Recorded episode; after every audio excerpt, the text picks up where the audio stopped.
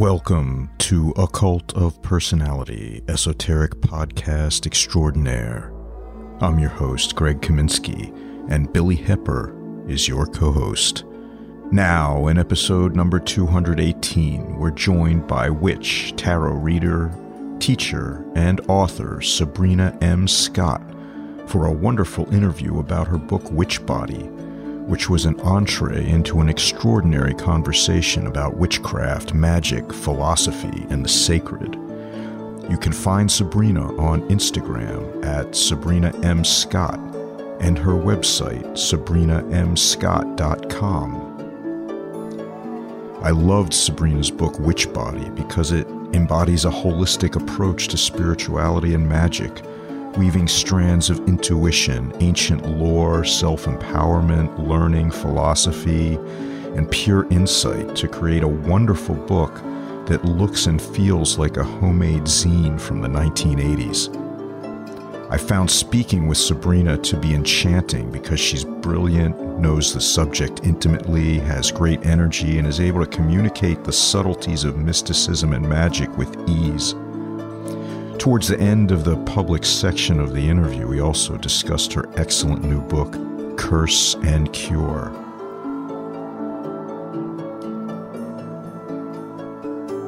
Occult of Personality podcast is made possible by you, the listeners, and by the subscribers to chamberofreflection.com, our membership website, who aid us in the cause of informed, authentic, and accessible interviews about Western esotericism. Thank you again. Because of your support, we're able to bring you recordings of this caliber and many more to come. The intro music is Awakening by Paul Avgerinos, and the outro music is The Sadness of the Witch by Falling You. Sabrina Scott, I want to welcome you to Occult of Personality podcast. It's really great to speak with you. I've been looking forward to this chat for quite a while now, years in fact. So I appreciate your patience and thank you so much for joining us. Oh my God. Thank you so much for having me. The pleasure is honestly all mine. It's a huge honor to be here. So thank you for sharing space with me. Originally, I had only really known you from your book, Witchbody, which I think just calling it a book is not doing it justice because it's just, it's really so much more than just a, a typical book when we think of a, a book. It's, uh, I mean, it just radiates the love and care and type of like artisan handcrafting type of quality to it. Um, just the the way that it's even printed and the the paper, the the the non uh you know the sort of handwritten sort of font it's just beautiful so um and and really what it contains is even more beautiful i think and uh so we'll, we'll get to that but i guess where i'd like to begin so nice. is by the way i just want to acknowledge thank you so much that's that's so sweet i really appreciate you saying that as i put my heart and soul into that thing so. Oh you can tell absolutely it's totally evident and um i enjoyed it i read it well now it's probably three times and i enjoyed it every single one and every time i read it i read it from cover to cover like in one sitting because there was no reason not to. Mm-hmm. thank you. That's that's so nice to hear. Like yeah. I, I feel like that's kind of its most ideal way of being definitely. experienced if people have the time and and energy. So thank you. I'm so yeah. honored. So i guess what i'd like to begin is just asking you if you could just tell our audience a little bit about who you are and and how you known this I, I think most of your life your entire life. Mm. yeah so how to describe myself. So i guess i've been doing this whole witchy thing for like more than 20 years. I grew up in this interesting space called spiritualism. So for anyone who doesn't know what spiritualism is if there's any listeners who are like what is that it is something that considers itself a religion, a science, and a philosophy that was founded in the 1850s in upstate New York. It basically involves talking with dead people, chatting with spirits, doing energy healing, message services, seances, all that type of stuff. So I grew up with that before I hit the double digits as kind of my like baseline for reality. And so that created a very easy pathway for me into witchcraft and magic because of course as we know, witchcraft and magic is all about moving energy around and facilitating change via doing that. And so spiritualism gave me this really beautiful introduction to chatting with spirits, noticing what they had to say, and kind of channeling that energy in a variety of ways. And so that's kind of my roots. That's where I come from. But I would say now, um, while that is a part of my practice, I'm just more of a witchy person, not Wiccan, but you know, typical urban magic person. That's the short version. if that makes sense to people, hopefully it does. I think so. Thank you. Yeah. So that's my background in terms of practice, but otherwise I'm an artist, writer, spiritual teacher, I guess, which is uh the position of spiritual leadership, I think, is something I kind of came into a little bit by accident, just kind of because people wanted me to occupy that. And it's been a beautiful, kind of fun journey to learn with people and to teach this type of stuff. Could you say a little bit also about your, I guess, education and? Oh yeah, I guess that's because relevant. I I know maybe that's not as relevant Yeah, to your practice or spirituality, but I feel like it definitely informs where you're coming from. Yeah, thank you for that, actually. So I've got a really random educational journey, but to me, it all kind of merges together in a way that makes sense. So my undergrad is in illustration with minors in printmaking, which is where the book art stuff comes in. Um, what else? Media studies. So that's also kind of where an awareness of form and content and all of that comes in.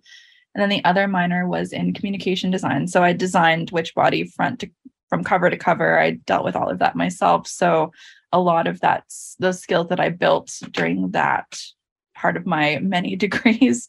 That's where that comes from, that artistic awareness. And then I got a master's in environmental studies, which is where I did a lot of the, I guess, kind of end cohesive work for Witchbody.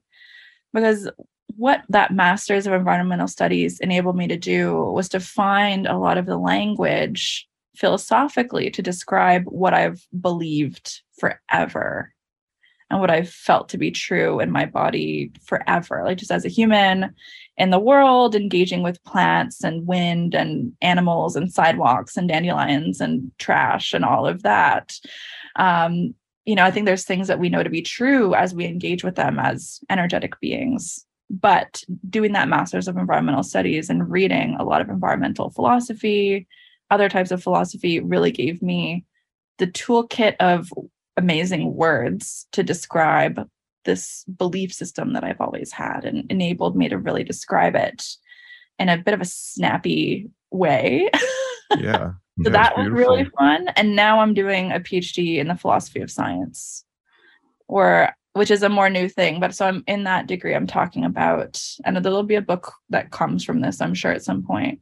So I'm talking about witchcraft as a f- alternative way of healing from trauma, actually. Awesome. So that should be fun. When whenever that book comes out, it'll be interesting. Yeah, I imagine it for sure. Yeah, so that's my educational background. But of course, I've also read all those typical witchcraft history texts, and I'm pretty grounded in all of that type of stuff. But I really wanted to focus instead on the environmental philosophy and kind of going back to those those building blocks of ontology like fundamentally what is reality what do we believe exists what do we feel exists based on our experiences which is really what that ontological exploration is all about. And i feel like part of the reason why i really wanted to create that book Witchbody to describe my ontologies i feel like ontology is something that's left out of so many conversations about magic. Like most people don't really take the time to describe or think about like what do they believe the world even is? What do they believe in? What's their stance on spirits? What do they think the agency of objects actually is whereas as witchy magical people like we're working with objects all the time but often not naming what do we believe these objects are like on an ontological level and what can they do energetically magically all of that a lot of it is kind of like implied in this like fog that a lot of people don't actually take the time to figure out think about, talk about in a in-depth way. And so what I was hoping that Witchbody would do would be to kind of create a a bloom space, I suppose, like this kind of seed that hopefully would get in people's brains and then folks would think about, oh yeah, I am working with objects to do magic. Why? What does that mean? What what does that mean that I believe? If that makes sense. So that kind of baseline of like the building blocks of reality, to me, that is where there's so much beauty and there's just so much potential and possibility. And I think it's so relevant to this thing called magic that we're all passionate about and interested in and practice. Yeah, I 100% agree. And just if I could quickly follow up, I I feel like you're exactly correct. And you said it so eloquently. If most people, well, everyone really has a view, but most people's view is completely unexamined and unarticulated. And and those that do have a view, maybe like you, have somehow discovered it through intense investigation and contemplation. Others have come to it through what I would call authentic spiritual traditions that have a history of expounding a particular view of reality as a beginning of the path. Mm-hmm. Um, but you're right. Most mag- magicians, most occultists, most people in involved in esoterics they they have a view they just don't really understand what it is and not understanding it is a problem because well then you if you don't understand your view you can't understand your destination at all even Absolutely. if you think you can i agree with that completely and i also feel like they can't understand like the journey either yeah. it's like if they don't understand or don't take the time to think about okay what am i actually doing when i'm working with candles incense plants resins, whatever these objects happen to be, if people don't take the time to think about why am I working with these beings, as I consider them beings in the book, even if it's not like a living, breathing thing. Like I consider like a lighter to be a being, as you guys know. Um, like if people aren't thinking about, okay, like why am I doing this other than just the book told me to? And it gets this result and i experience that. Like if people don't think about why is that energetically like what are the mechanics of what's going on there? And then what do the mechanics then teach us about ontology? Like for me that is all just the soup of the beauty of all of this stuff. Yeah. If that makes sense. Like i just i love that. I love that. And i think you're right. Like a lot of people don't want to dive into that for probably a variety of reasons. Like it is hard it is hard and uncomfortable often for people to consider okay what do i believe reality to be? But it's to me it's quite interesting when magical folks don't consider that because magic is really we're in the business of co-creating reality all the time intentionally which obviously we're all doing all the time anyway. But with magic there is an additional intentionality kind of layered onto that always already collaborating to create type of thing. It requires deep contemplation. I think what's interesting about magic too is I do believe it can teach that ontology of like always already collaborating. I think magic can really make that visible to people for whom it's not already visible. And I think that's one of my main things with the book that I really wanted to underscore for folks. Like, if you don't feel this, you can by engaging with this fun thing called magic. Yeah. Yeah, I really like that. Sabrina, first of all, welcome to the show. It's great Thank to finally uh, be able to sit down and talk with you. I'm so happy for that. Thank you. Um, just to echo what what Greg was saying, you know, this this book, Witchbody, is incredible. I love that you wrote, illustrated it, published it all yourself. It really reminded me kind of aesthetically of some of the sort of DIY underground like zines and graphic novels that I grew up with. Um, I'm a child of the 90s and 80s, so I love that. Yeah, the format Thank looked you. like really, really familiar to me. It was, it was really cool. So, um, kudos to you for that. Um, I just wanted to highlight there was a really cool quote from the beginning of your book that I just wanted to read, if I may. And it says, uh, "Witchcraft knowledge is body knowledge.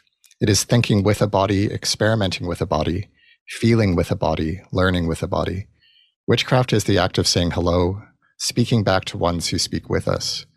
And I really like this idea of the magical body and this sort of question of what happens when bodies interact and extend into each other that seems to to run all throughout your book. Could you maybe delve into that just a little bit more for us and how that kind of relates back to magic for you? Oh man, I, I feel like I don't even know where to begin with that because that's like to me that is kind of the fundamental question of all of this in a way. So you've really picked kind of the perfect quote, to be honest. so thank you uh, for pointing out that that perfect. I don't know, like it really encapsulates, like I think the main argument of the book, really what you've just shared. So thank you for that. Hmm. I feel like one of the cool things about witchcraft is it reminds us and can reveal to us that our human body is always an instrument. It measures, it feels, it assesses. And I think often we're used to kind of having these instruments of measurement outside of the body, whether that's like a thermometer or a compass or whatever. But we, one of the beautiful things I think about working with magic is that, that it's a reminder and an opportunity to step into our own physical bodies in a deeper way. And I think the way that I talk about this in the book is I call it a reinvigorated presence. As I think sometimes people have this idea, and you hear a lot about magic as re-enchanting the world.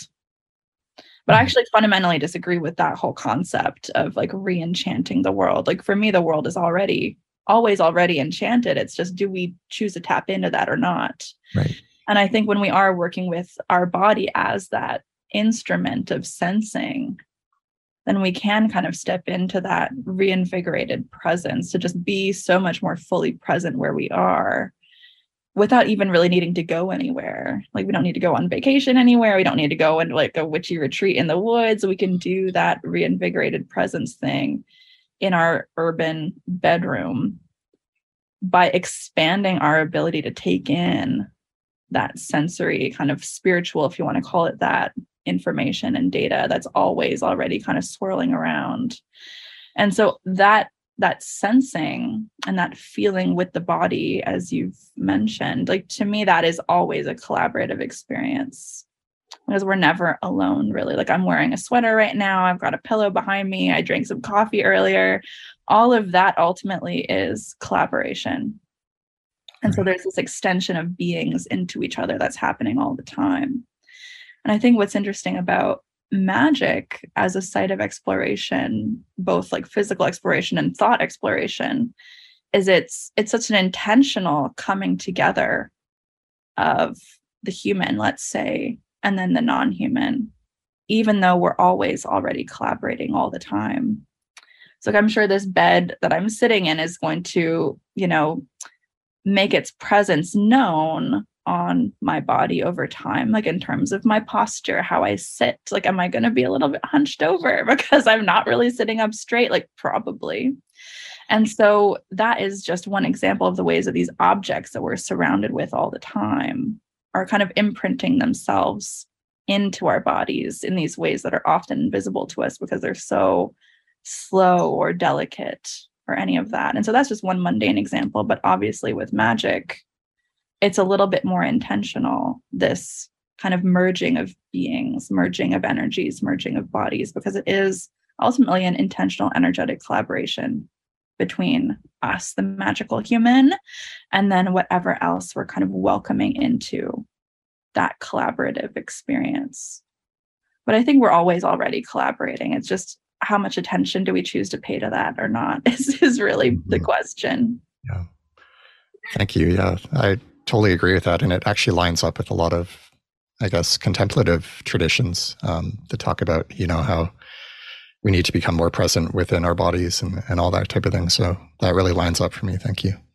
Really love that. Uh, I especially appreciated also in the book the way that you point out how sort of what we love, what we pay attention to, sort of like bringing our attention to things is sort of the way that we unveil our like the mundaneness from our eyes and see that everything is already enchanted. Like i completely agree with you and you know it's it's it's really interesting like reading the book talking with you hearing this it, it's striking to me the way that the for you magic is something like inherently like true and discoverable for yourself versus like somebody teaching it to me from a book or you know from someone else's experience and it really is like immediate apparent like a visceral it's not even like something i'm hearing like i feel it in my body like the when you talk about it that way because i know from my own experience what you're saying is completely 100% true and um i think what i what i wanted to ask you about is you talk about the way like we're co-creating with all the other beings and and the way that beingness can merge. The way i think i've heard it expressed is that it's like um interpenetrating and mutually non-obstructing. And to me this is one of the keys in sort of being able to recognize that we are distinct beings and yet we exist within this sort of wholeness that is indescribable. And and i feel like your work also echoes that immensely. And i'm mm-hmm. wondering if you could talk about that a little bit oh my god. Yeah absolutely. I love this looks such a philosophical question. I love it. And i think part of the reason why i've dove down into like the depths of philosophy to describe this thing called magic is because there's a lot of philosophers that are grappling with this same question even though they're not really magical people whatsoever and so different people are going to describe it in different ways but the ones that have really resonated with me are bruno latour as he talks about actor network theory and i kind of stole a lot of the terminology in my book from him. I cited him obviously, so it's all good. But he the way that he talks about it I find so beautiful. So he considers everything to be an actor, whether that is us as a human or the cat that's sitting next to me or my water bottle that's sitting next to me. Like they're all equally actants in the world. And so his description of actant, that word, it means that you're capable of influencing other beings. But of course, is there anything that really is not capable of influencing other beings? Like, I don't think so. I think everything is going to influence everything else. And then, of course, the question of scale and the the heaviness of that impact, of course, is another another question. So perhaps everything does not affect everything else on an equal level but I love this idea that everything is kind of always acting on everything else around it. And so I love that he sees it as this kind of network of actants that is always everywhere. Another theorist who's got interesting terminology is Karen Barad, and she's more of a physicist. So she talks about entanglement. And so I really love that word because it talks about that kind of messiness that the word network might not fully um, like inherently invite us to to imagine. Like an entanglement to me does show that it is a bit messy. Like it is it is sometimes hard to see like where are those lines of influence and what influence is coming from where but i think one of the beautiful things about magic is it actually does ask us to consider what is coming from where when we're troubleshooting the rituals that we're doing and it's like okay i'm working with this particular herb or i'm working with this particular candle to troubleshoot in that experimental type of way. Okay, this was more effective when I did it this way. It was less effective when I worked with this particular plant. Okay, cool. And then we can see what beings, what actants are asserting what how much influence where in our magical workings, which I find like so beautiful and interesting and why I find magic to be such an experimental process mm-hmm. inherently at least in the way that that I conceive of it for myself. I know not not everyone would probably agree with that, but for me, that's where I'm at. Thank you. Sabrina, I'm curious, could you share a little bit about your own magical practice? Like, would you consider yourself a solo practitioner? Do you belong to any sort of a, a group that you can share about? Tell us a little bit more about that.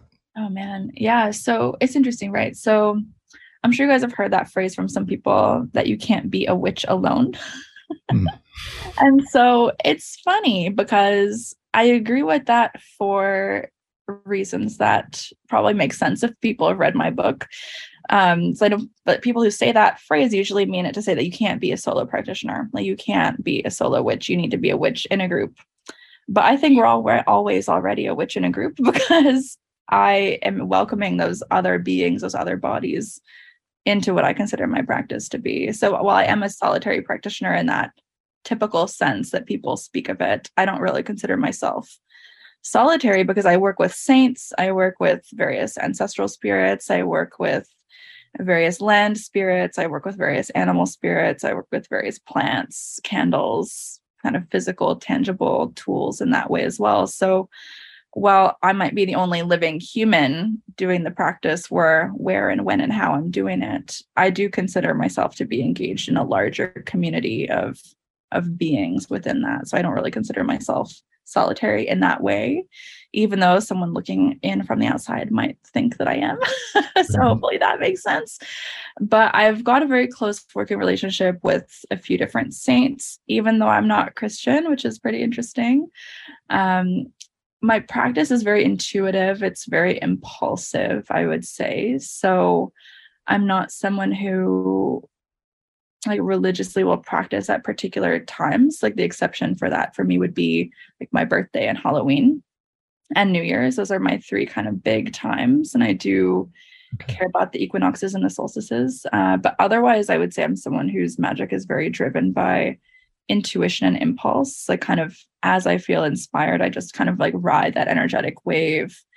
And it's often very, I'll do a very big ritual just impulsively, let's say just because i'm feeling that the energy is is right and that's kind of what i'm hearing from my spirit team this is the right time and place to do a particular set of things so i do create space for that that creativity and flow as opposed to let's say like a rigidity right. uh, which and i don't judge folks who have a rigid practice i think that's completely legitimate i think everyone's different everyone's going to feel creatively inspired in different contexts so i think that's totally cool um, but for me, it is very spirit based, which probably is not surprising due to my background in mediumship and spiritualism and all of that. So for me, there is a lot of direct contact um, and direct conversation with those spiritual beings that I'm collaborating with, whether that's ancestor spirits or other spirit guides that have kind of entered into my sphere along the journey, even though they're not related to me in any way, as well as those saints and other animal spirits that I've kind of built up in my team over time. So it's it's very impulsive, kind of intuitive, like more folksy, low magic right. type of practice, I would say. Like I'm not a high magic person. I don't do the, like the planetary hour thing. I don't do any math. no no charts, no numbers. Like I'm much more like close to the ground, like ear to the ground type of practitioner where it comes from need, it comes from feeling, it comes from being overcome with emotion, with energy, with just that intuitive knowing that, like, okay, now is the right time and I need to do A, B, C, D. And oftentimes, like the ritual that I'll do will only really fully make sense afterwards.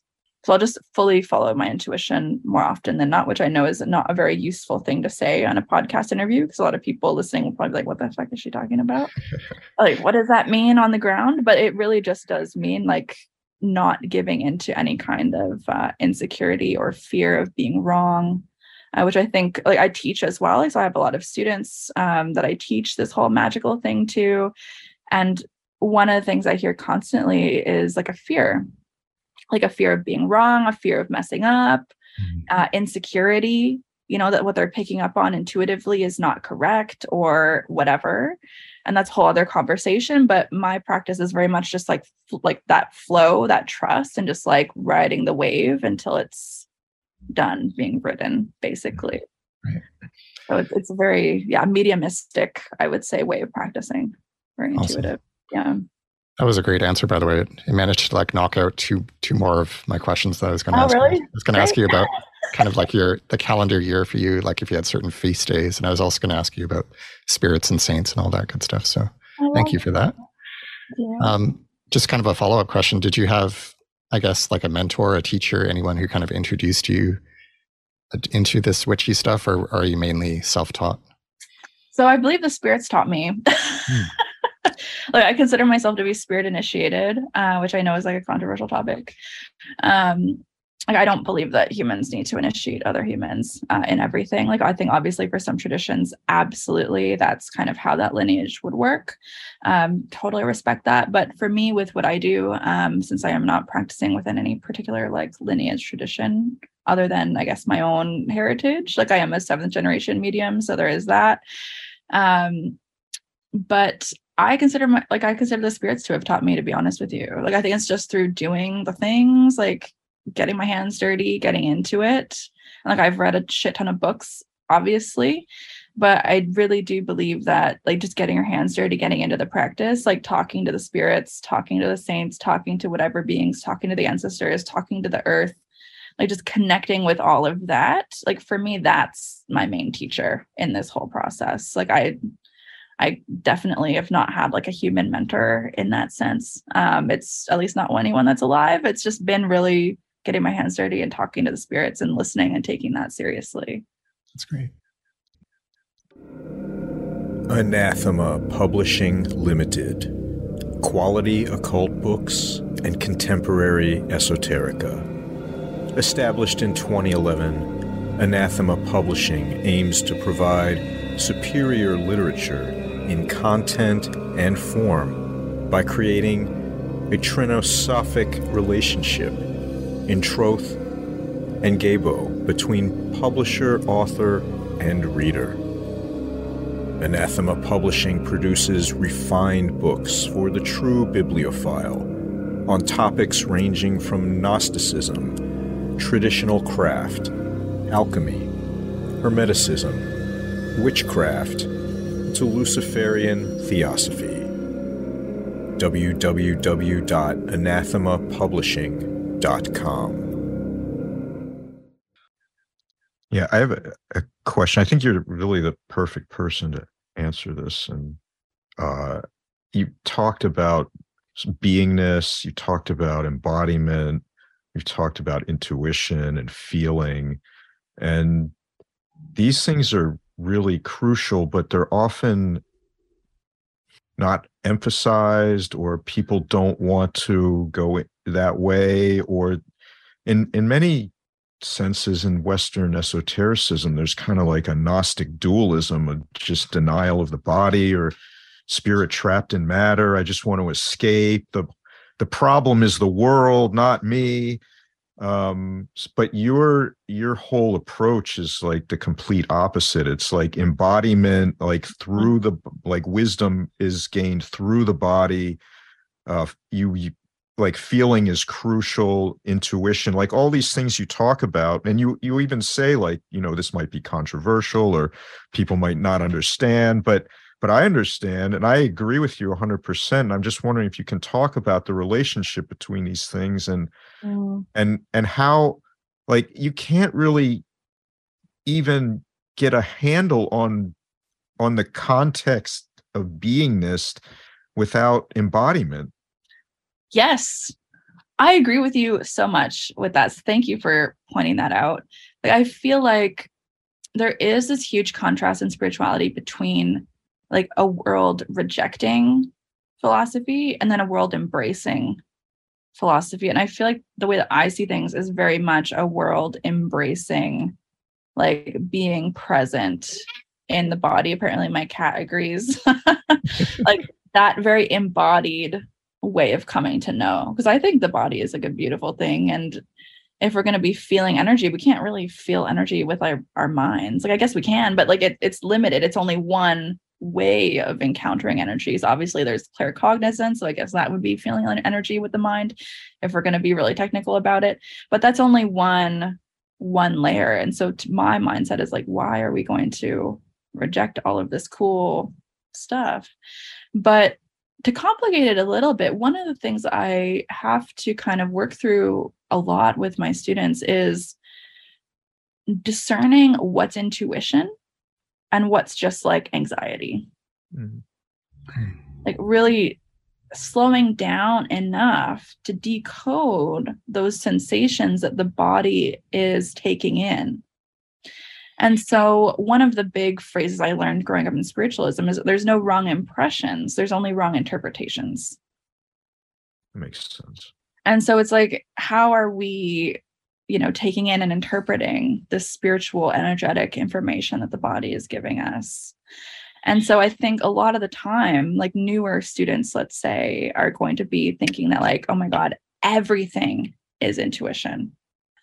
But it could just be a paranoia or a worry or just their own particular neurotic whatever and so the way that I kind of teach students to, to think about this is, and I'm sure you guys have gone through the same process yourself, like as people who care about this type of work, that intuition feels very different from anxiety. Like it lives somewhere very different in the body. And so I think that's such an important skill for anyone who is engaged in magic, in any type of esoteric stuff, and any type of energy work, any type of spirituality, to really be able to tease apart all of these various sensations that the body is taking in to be able to slow down and notice okay like was that weird tingly feeling in my stomach or was it in my throat or was that just a migraine that i just had from yesterday? Or mm-hmm. is that just that kind of like paranoia that i always feel because of whatever childhood trauma i've had about abc thing? So i think we all have those those things right? And i think discerning what is a spiritual message versus what comes from that kind of unhealed part of our psyche is also a wildly important thing for anyone who is studying this kind of energetic magical stuff to do and i think sometimes when we do focus a lot on the body which i 100% do then that kind of becomes something that rears its like ugly head to be really dealt with mm. i think a lot of time people will use spirituality and magic and intuition as a way to make excuses for what is really just anxiety or trauma or paranoia, but it's not actually intuition at all whatsoever. It's something else. And so I think having that skill set to slow down and really parse apart like what exactly is going on energetically is just a huge thing. And I think when we actually dive into the body, it's it's an opportunity to to go deep about all that stuff as opposed to just like, you know, bypassing that because it's difficult. It's not fun to admit that, like, oh, what I thought was intuition was actually just my own weird neurotic brain being crazy. that's true. Thank you. So, Sabrina, you have a new book that's uh, I do. Um, we haven't read it yet, but um, I should send it to you guys. I really would love to hear a little bit about it. It's called Curse and Cure. You self-published it, and it looks amazing. And Thank you so much let us know a little bit more about it. Absolutely. Yeah. I'm going to send you guys copies actually. So remind me to do that later. But um, oh my God, of course. It's the least I could do. So it's kind of the witchcraft book I always wanted to write. Like if Witchbody was like my manifesto for what witchcraft is, this is like the how-to kind of the, the beginning of a how-to. Obviously, like one book could never be a complete how-to. But what I love about this book is it's completely non-denominational. And so as I've talked about before in this chat, like I don't want Sabrina clones. So it wasn't like, here's how I set up my altar and here's how my rituals are structured. Like there is literally not really any of that in the book at all. It's much more about creating a space of reflection and questions for people to find out who they are and therefore what can their magic look like based on kind of that starting point so there's a lot about culture, like a lot about background, a lot about family, blood ancestry, like adoption, like mixed mixed background type of stuff. Like tackling the questions of appropriation, eclecticism, like what does that all mean? Like how to navigate that because i feel like a lot of books that do try to approach that stuff they do it in this very kind of like heavy handed black and white type of way where in reality none of us are really black and white. Like most people have a very complicated not very straightforward background or life story. Like most i would say that's most people to be honest. And i do think that that is often left out of the conversation of what magic is and can be. Anyway that's one part of the book. But one through line is that i really want to encourage people to make the practice their own and to do that in again a non-denominational way is kind of how i'm teaching it so that it can be easily applied the techniques i'm talking about can be easily applied to whatever it is they happen to believe and of course there's a chapter on spiritual beings who might they want to collaborate with and that i talk about everything from like ancestors to community based ancestors. So maybe they don't want to work with their own family ancestors, but they maybe they're part of the queer trans community. Maybe they would rather spiritually work with some of those deceased like trans ancestors that hold a very sacred space in that community. Like i think that's completely valid and that's not something that is talked about in a lot of spaces. So let's make space for that. Or if someone's an artist maybe they want to call upon their favorite mm-hmm. artist for that guidance. Like why not? And so i open up a lot of those conversations in the book but i don't really give any answers other than here's a whole bunch of stuff that we can think about um, in terms of how to approach the practice. Um, what else I want to say about the book? There's a lot of energy work stuff in it. Uh, that for me is like the foundation of everything. I talk about magical timing. I talk about ritual. Like it really just is like the beginning to a 101 that everyone has always been asking me to write. But I very intentionally like don't talk too much about like what exactly is it that I personally do because for me it's like kind of it's not completely irrelevant, but it kind of is irrelevant because ultimately people's practice is not going to look like mine. And I think that's totally okay. Um, I do have a few sample rituals near the end because I know some people really want to like something to grasp onto as like a, a framework, a baseline. So that is kind of there near the end. Um, but in that section, I also complicate like what even is a ritual. Mm. Like there's two solo rituals that I give. One of them is literally going for coffee every morning. And the other one is like some self-soothing via breathing. Mm. like to me that is a shift of consciousness at will is it not? So it's that simple stuff. Um there's all what are, what are the other there's some group rituals. One of them is like cleansing a park after sexual assaults happened there. Like a group ritual for the community to reclaim that park. Wow. inspired by like a real situation where i live like back years ago. And so there's just a lot in it. Um, I'm trying to think what else I want to say about it. One of the chapters that really is was important to me to include was connecting with humans. So I talk a lot about connecting with spiritual beings, obviously, but also like humans are messy. Wherever there's human beings coming together, there's probably going to be conflict. There's probably going to be drama, and that's something that a lot of people don't address or don't want to talk about mm-hmm. you know the, the desperation to belong mm-hmm. the truth that some spiritual groups are kind of culty. Yes. And what are some things to look for um in terms of like the self-assessment? Like am i looking to get involved in a spiritual group for the right reasons? Or am i just looking for a new family and a new parent to tell me what to do? Mm-hmm. i think that is the case for a lot of people. So i think bringing that into the conversation the self-reflection is really important like some of the questions I also put in the book are like, are you putting your spiritual teacher on a pedestal? Why are you doing that? Are they doing that or are you doing that? And I think that's something a lot of people don't want to really think about. Um, I also talk about spiritual leadership and how it's kind of weird because I ended up here somewhat by accident. But there's this idea of transference uh, that happens in a few different careers teachers, leaders, and therapists and what I do is kind of a weird mix of all of the three, even though I'm like not accredited in any of that. I'm not a therapist, just for the record. But there is like a, that kind of supportive element of spiritual teaching, like where people are kind of going to you for similar reasons. And so there is this interesting kind of psychological thing that some students might do unintentionally that I think a lot of unethical leaders are going to exploit. Mm. And so I talk about that in the book. And like we see that with like NXIVM and like some of these weird, like we see that with like Wild Wild Country with the Osho situation. Like that was a whole weird thing.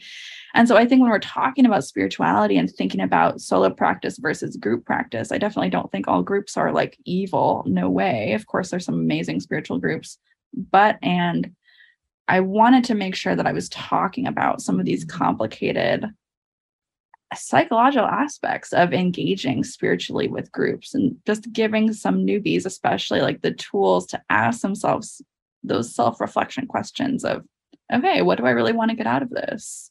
What am i bringing to this situation? Am i maybe projecting because i want to not feel my own power? Am i giving my power to a leader because i don't want to deal with that myself?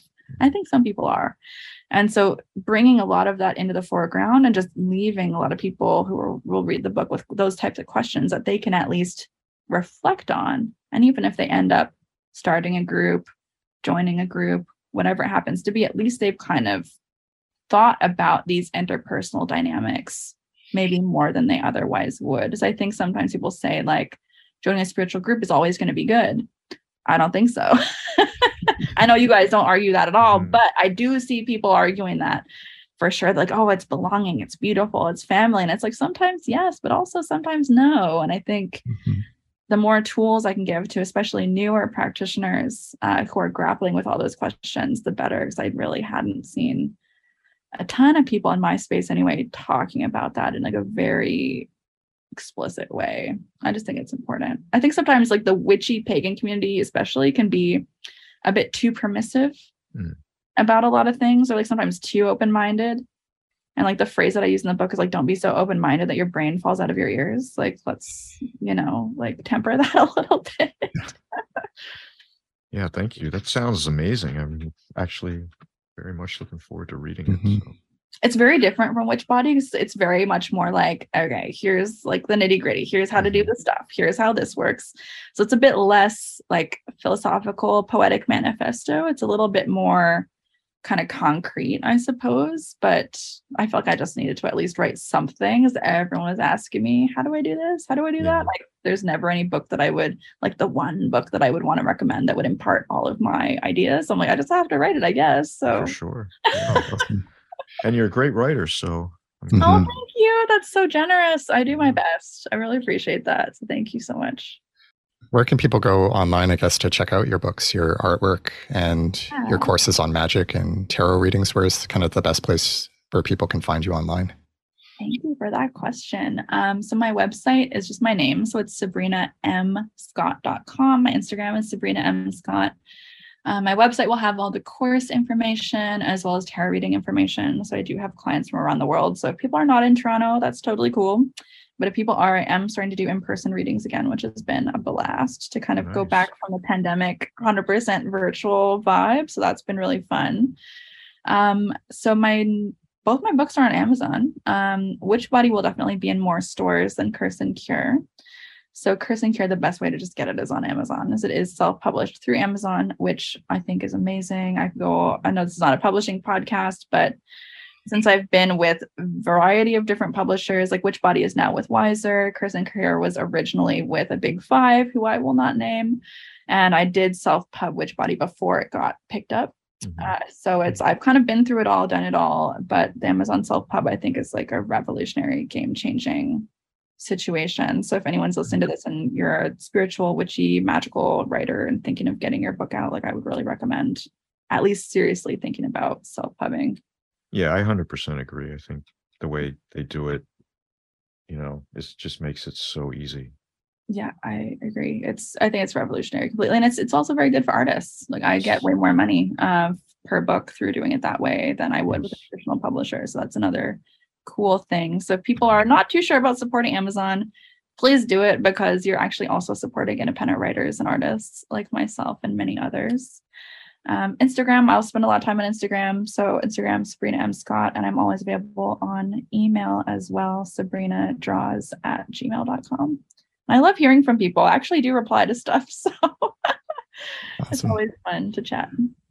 Well, Sabrina, thank you so much. It's really been a pleasure and an honor to talk with you. It's I've learned a lot and uh, I tremendously enjoyed this interview. So thank you. This has been an absolute blast. Thank you both so much for having me. I've been such a fan of the podcast for literally years. So it's just feels very amazing to finally be here sharing space with you guys. You are both amazing. So thank you from the bottom of my heart for having me on.